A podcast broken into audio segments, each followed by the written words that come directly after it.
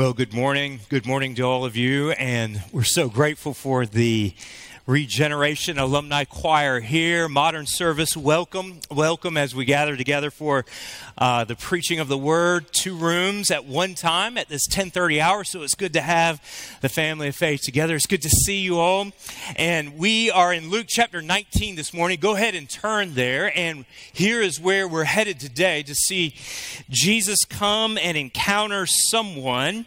And after experiencing the mercy and grace of God, there's a response on this individual's part, and so too we're headed to the mercy and grace of God at the Lord's table, and then we will get to respond as well. Luke chapter 19, if you need a copy of the Word of God, there's one in the pew rack right in front of you.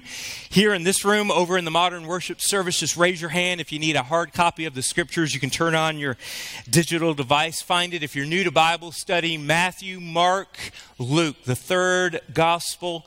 If you can find Matthew there, you can find Luke. We're walking through a series in the Gospel of Luke called The Kingdom Way. And so this past week, I sent out something on social media, and I asked for your help. And it was in the form of a question, and it was really fun to see some of the responses that you gave back to me. And so here was the question. I said, I need your input for today's sermon. And so if you could invite 3 guests to dinner or to coffee, they could be guests from the past, they could be dead, or they could be currently living, alive. Whom would you invite? Now think about it. Some of you sent some in. I'm going to share with you some of these great responses. But whom would you invite? 3 guests. Here's what some of you said, and this was really fun over the last couple of days, like I said. Many of you said Jesus, and I think that's really good, okay? When you ask a church, who would you have over, it's kind of a given. All right, I would hope so. All right, but who were some of the other people? Now, this was, seriously, this was moving because I didn't see this coming. How many people said, I wish I could eat with or have coffee with a loved one who's no longer here?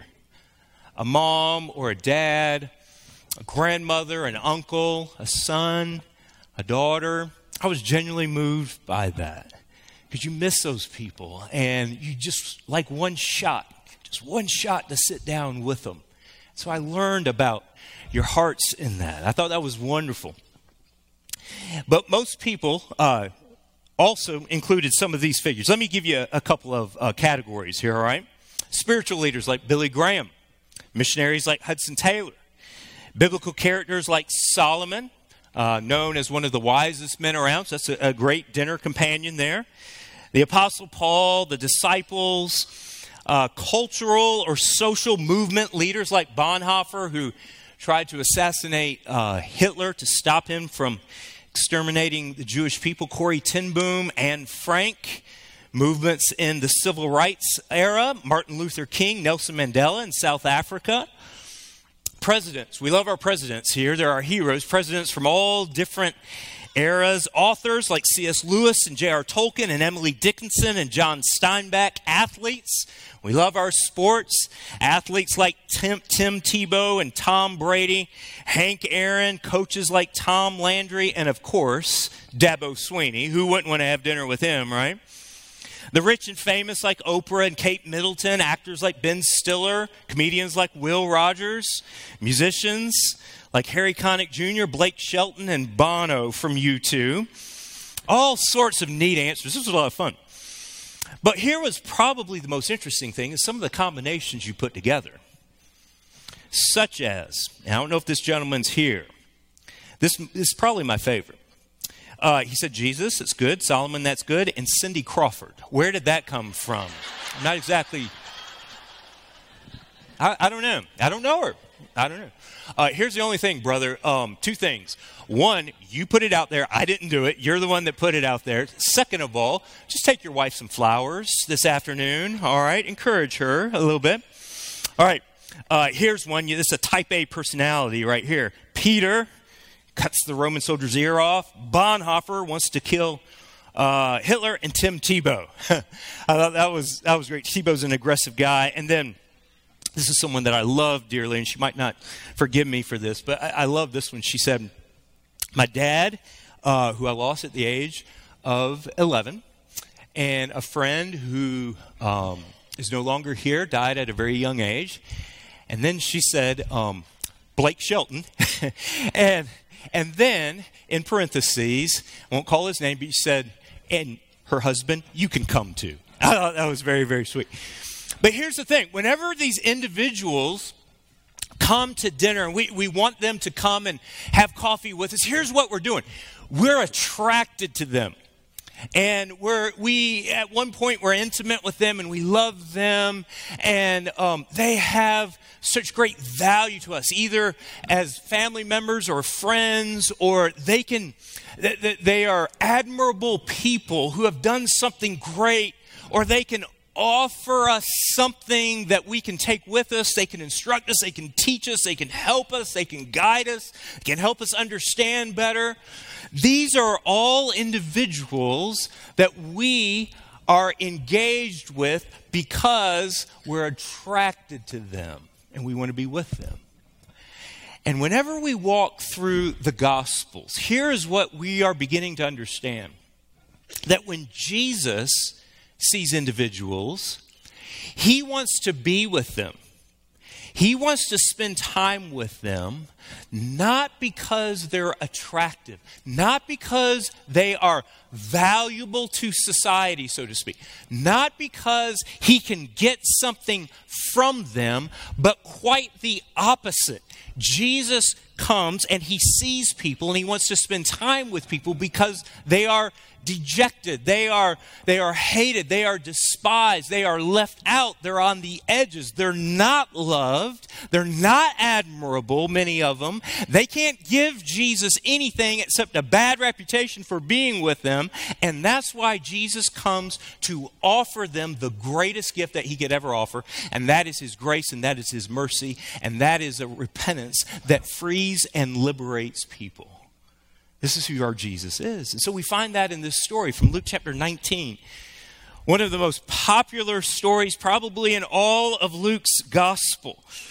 And as we come to the Lord's table this morning, what we want to see is the mercy and the grace, the holiness and the justice, the forgiveness of Jesus, and the repentance that can take place in all of us this morning, a repentance that is really part of the kingdom way.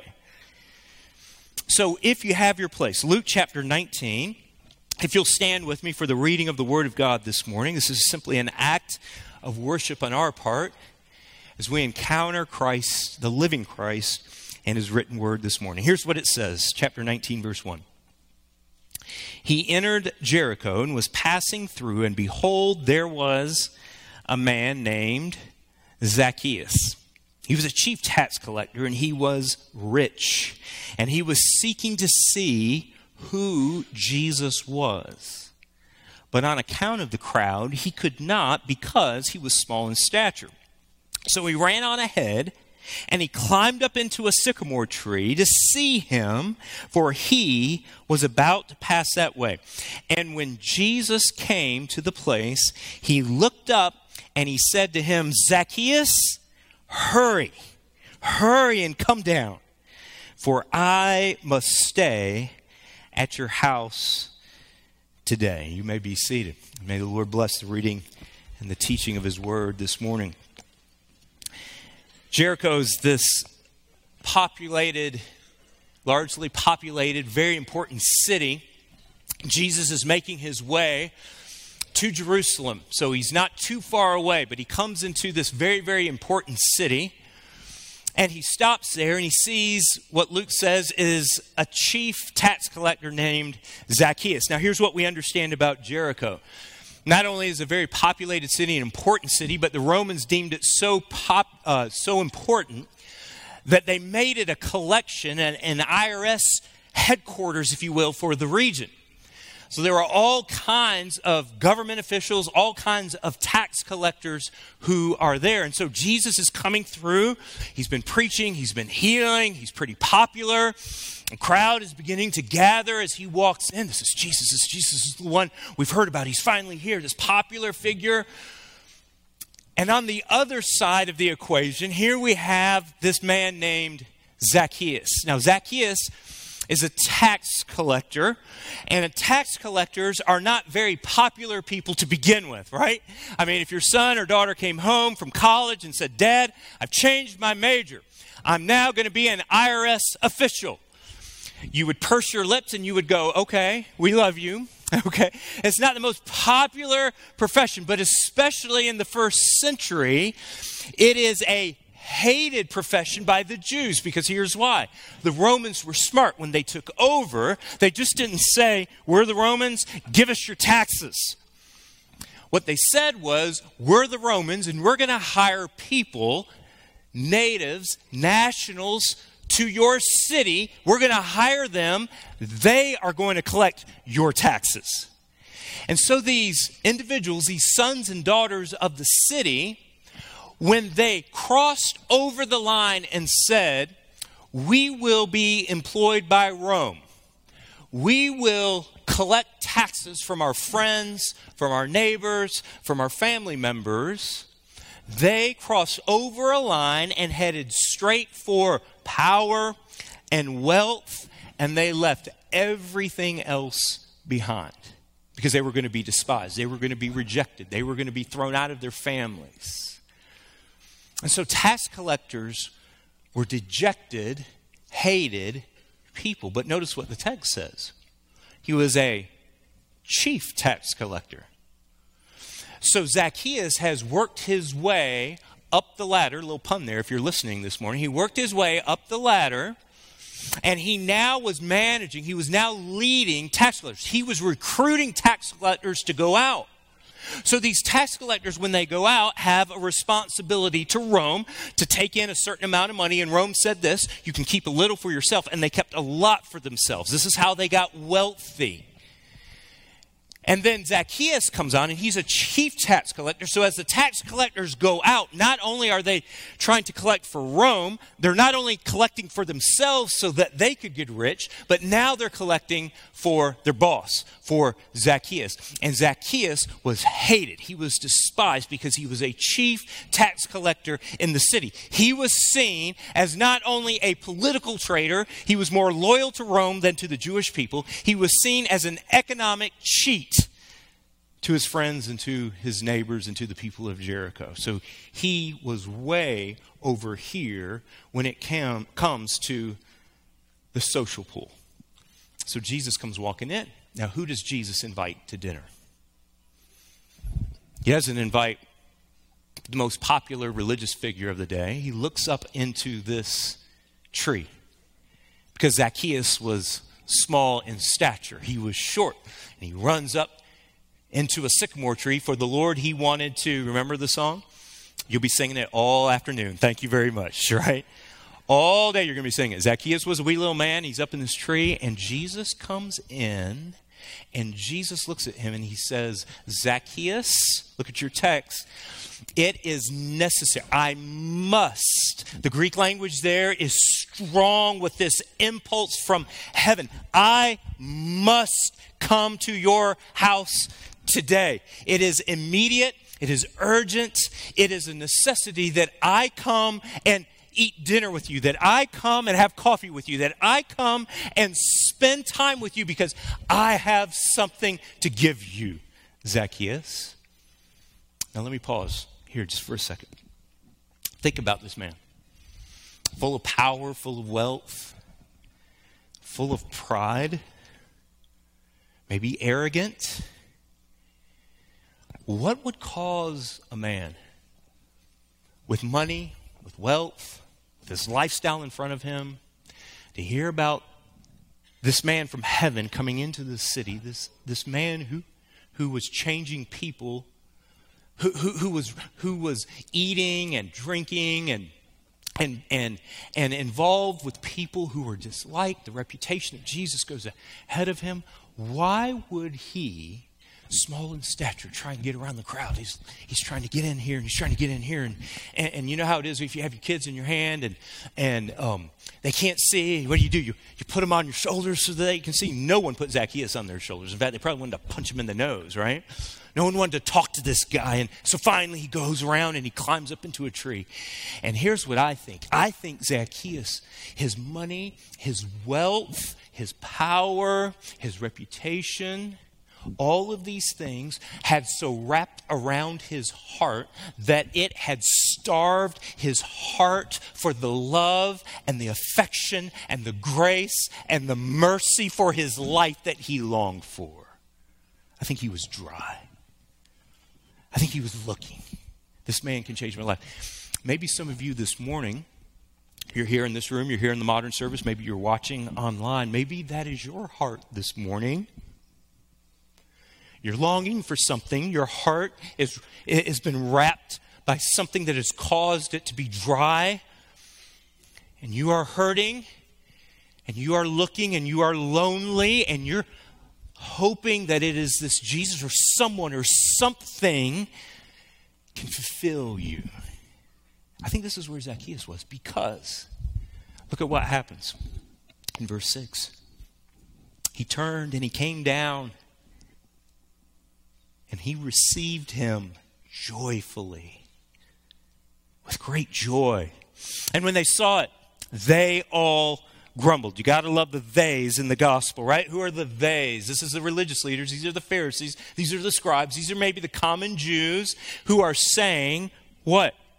He has gone in to be the guest of a man who is a sinner. Put your finger right there. Here is what culturally Jesus is doing. When he goes and he eats with someone, he has coffee and dinner with someone, when he spends time with him, what culturally he is saying is that I am accepting you. And so for the law abiders, for the religious people, here is what Jesus is saying. I condone you. I don't condemn you. I condone you and your lifestyle. And so this is where they drew a line, and they said, nope, he's a sinner. He's unclean. He's rejected. He's no longer part of the kingdom. He's no longer part of the family of God. He is over here. How can you condone? How can you eat with him? And I love what happens next. After some time, I believe, Zacchaeus stands up and he says to the Lord, "Behold, Lord, the half of my goods I give to the poor. And if I have defrauded anyone of anything, I restore it fourfold." And Jesus said to him, "Today, salvation has come to this house." A rescue has been made, Zacchaeus, in your heart and in your life, since he also is a son of Abraham. For the Son of Man came to seek and to save who? The lost. And here's what has happened in Zacchaeus' heart. There has been a faith that has been awakened in the person of Jesus, and there has been genuine repentance. Now, repentance is a big theological word. It's a word that we don't like to use a lot because the word reminds us of judgment. It reminds us of sin. It reminds us of all of the things that kind of push against our sensibilities. But here's the thing. We cannot enter into the kingdom of God without repentance. Repentance is simply this, that you encounter Christ and you turn away from your sin and you simply run to him. And repentance has gotten a bad rap because there's this sense, or I've been caught, or this sense of judgment. But here's what repentance is. Listen, repentance, according to Luke chapter 19, is not something to be ashamed of. Repentance is not something to be feared. Repentance is something to be embraced, because when we come face to face with who Jesus is, when we come face to face with his holiness and his mercy. You see, this is what Zacchaeus sees. He sees Jesus as holy from heaven. He's perfect. So therefore, he has the power to condemn my sin. He has power to condemn me.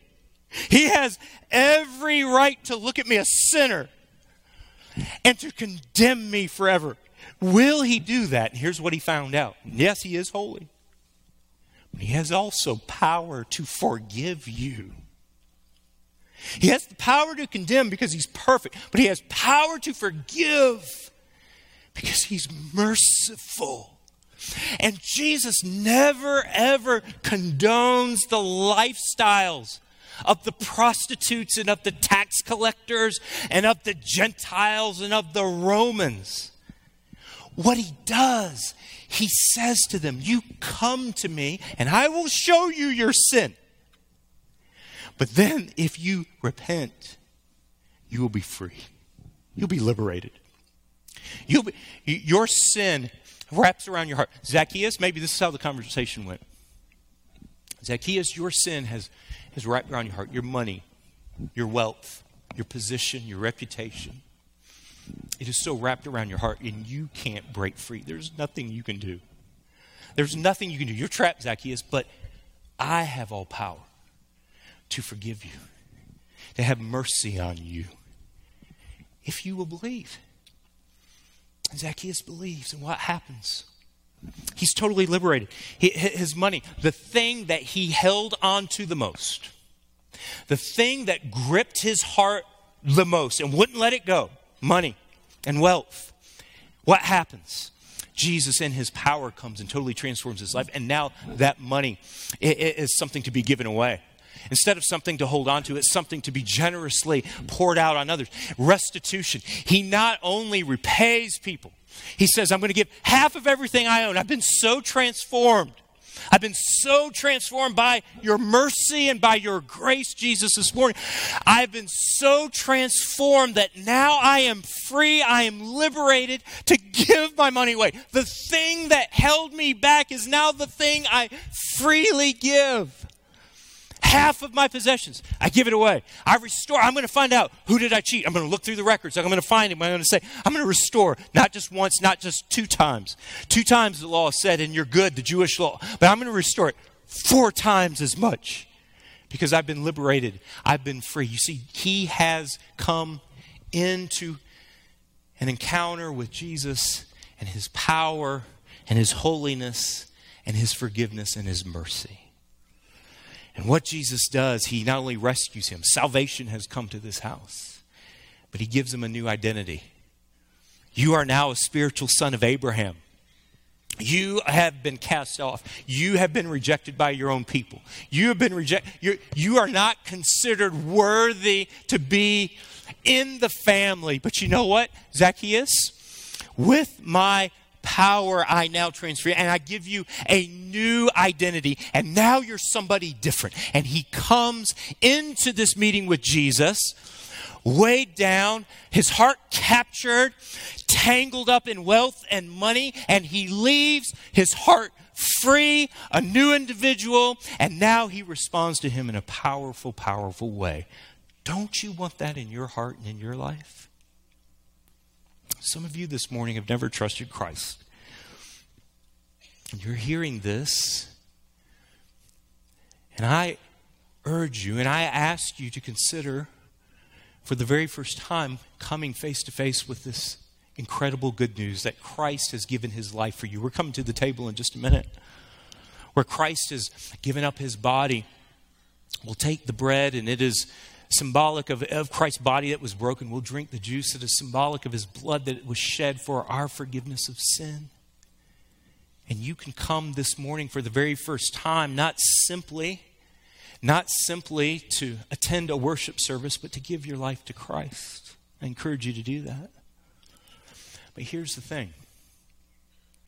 Repentance just isn't for the chief tax collectors. Repentance just isn't for the prostitutes. Repentance isn't just for the chief sinners of the city. Repentance is for all of us. Repentance is for preachers. Repentance is for religious people. Repentance is for church people. Repentance is for incredibly moral people. Because we all have things that wrap around our heart called sin. Until we get to heaven, sin will be part of our lives. And those things wrap around our heart, and those things capture us and keep us. So this morning, here's what I want to ask you. What is wrapped around your heart? It might be an attitude. It might be anger. It might be bitterness. It might be money. It might be something that You know what it is. It sits there and it sits there, and you let it sit there, and you let it grow, and you let it grow. But it needs to be removed. It needs to be cut away so that you can be free. You know, this week is beautiful weather outside, and the neighbor two doors down from us, he beat us all to the punch. He got his mulch out there, and we're all grumbling because, you know, he's already ahead of us and getting our lawns ready. And so I've told this story before, but back in Atlanta, when the spring would come and the summer would come, our yard was completely covered with kudzu. Do you know what kudzu is? Yeah, you're moaning. You know what kudzu is. Kudzu is this weed or this vine, whatever it is. And it was brought over. I learned this. It was brought over for a garden exhibition in the late 1800s. Whoever idea that was to bring that over, you are not my guest for dinner. You're not coming to my dinner party, all right? And so this kudzu, it just grows. It grows on the side of our yard, in the back of our yard, all over the place. And it's this vine that just grows exponentially, and it just spreads all out, and it gets tangled in the side yard. It was a great place for snakes. That's where snakes would love to hide in the kudzu. And it would grow up on trees, and it would grow up on the brick siding of our home. And here's the only thing that would get rid of that kudzu. Is someone would have to come in with some powerful agent. And for me, it was getting my gloves on, getting down in the ground, and ripping that vine right out of the ground. Just ripping it and following it and following it and following it and keeping with it and up the tree. I'd rip it off the tree. I'd rip it down. And this became an annual thing where you had to have the power to come in to get rid of what is tangling everything up. And this is what repentance does. Repentance takes the power of the gospel, of Christ and his life and his work and his death and his resurrection. And the power of the gospel comes and it is applied to your heart, and you begin to rip it away. Whatever's there, whatever holds you back, whatever is guarding your heart, whatever keeps you from being free this morning. And this is, I think, the first step. And here's the last word that we're going to take a look at this morning and lead us into the Lord's Supper. Look over the page. And I think this is the first step towards repentance. And this really moves us not only by way of repenting, but it moves us into freedom. Luke chapter 18. You could take verse 7 of Luke chapter 19, you could put a box around it, you could draw an arrow over to Luke chapter 18, because I think Jesus tells this story here. And it fits perfectly with the story of Zacchaeus. Look in verse 9. It says this, he told a parable to some who trusted in themselves that they were righteous and treated others with contempt. So 2 men were up into the temple to pray. One a Pharisee, so he's a law abider, he's moral, he's religious, he's good. He's a churchman, and the other, a tax collector. And the Pharisee, standing by himself, prayed thus, God, I thank you. I thank you that I am not like other men. Extortioners, they're unjust, they're adulterers, or even like this tax collector. I fast twice a week. I give tithes of all that I get. Now look what Jesus says, verse 13. But the tax collector, standing far off, would not even lift up his eyes to heaven. But he beat his breast, saying, God, be merciful to me, a sinner. I tell you, this man went down to his house justified rather than the other.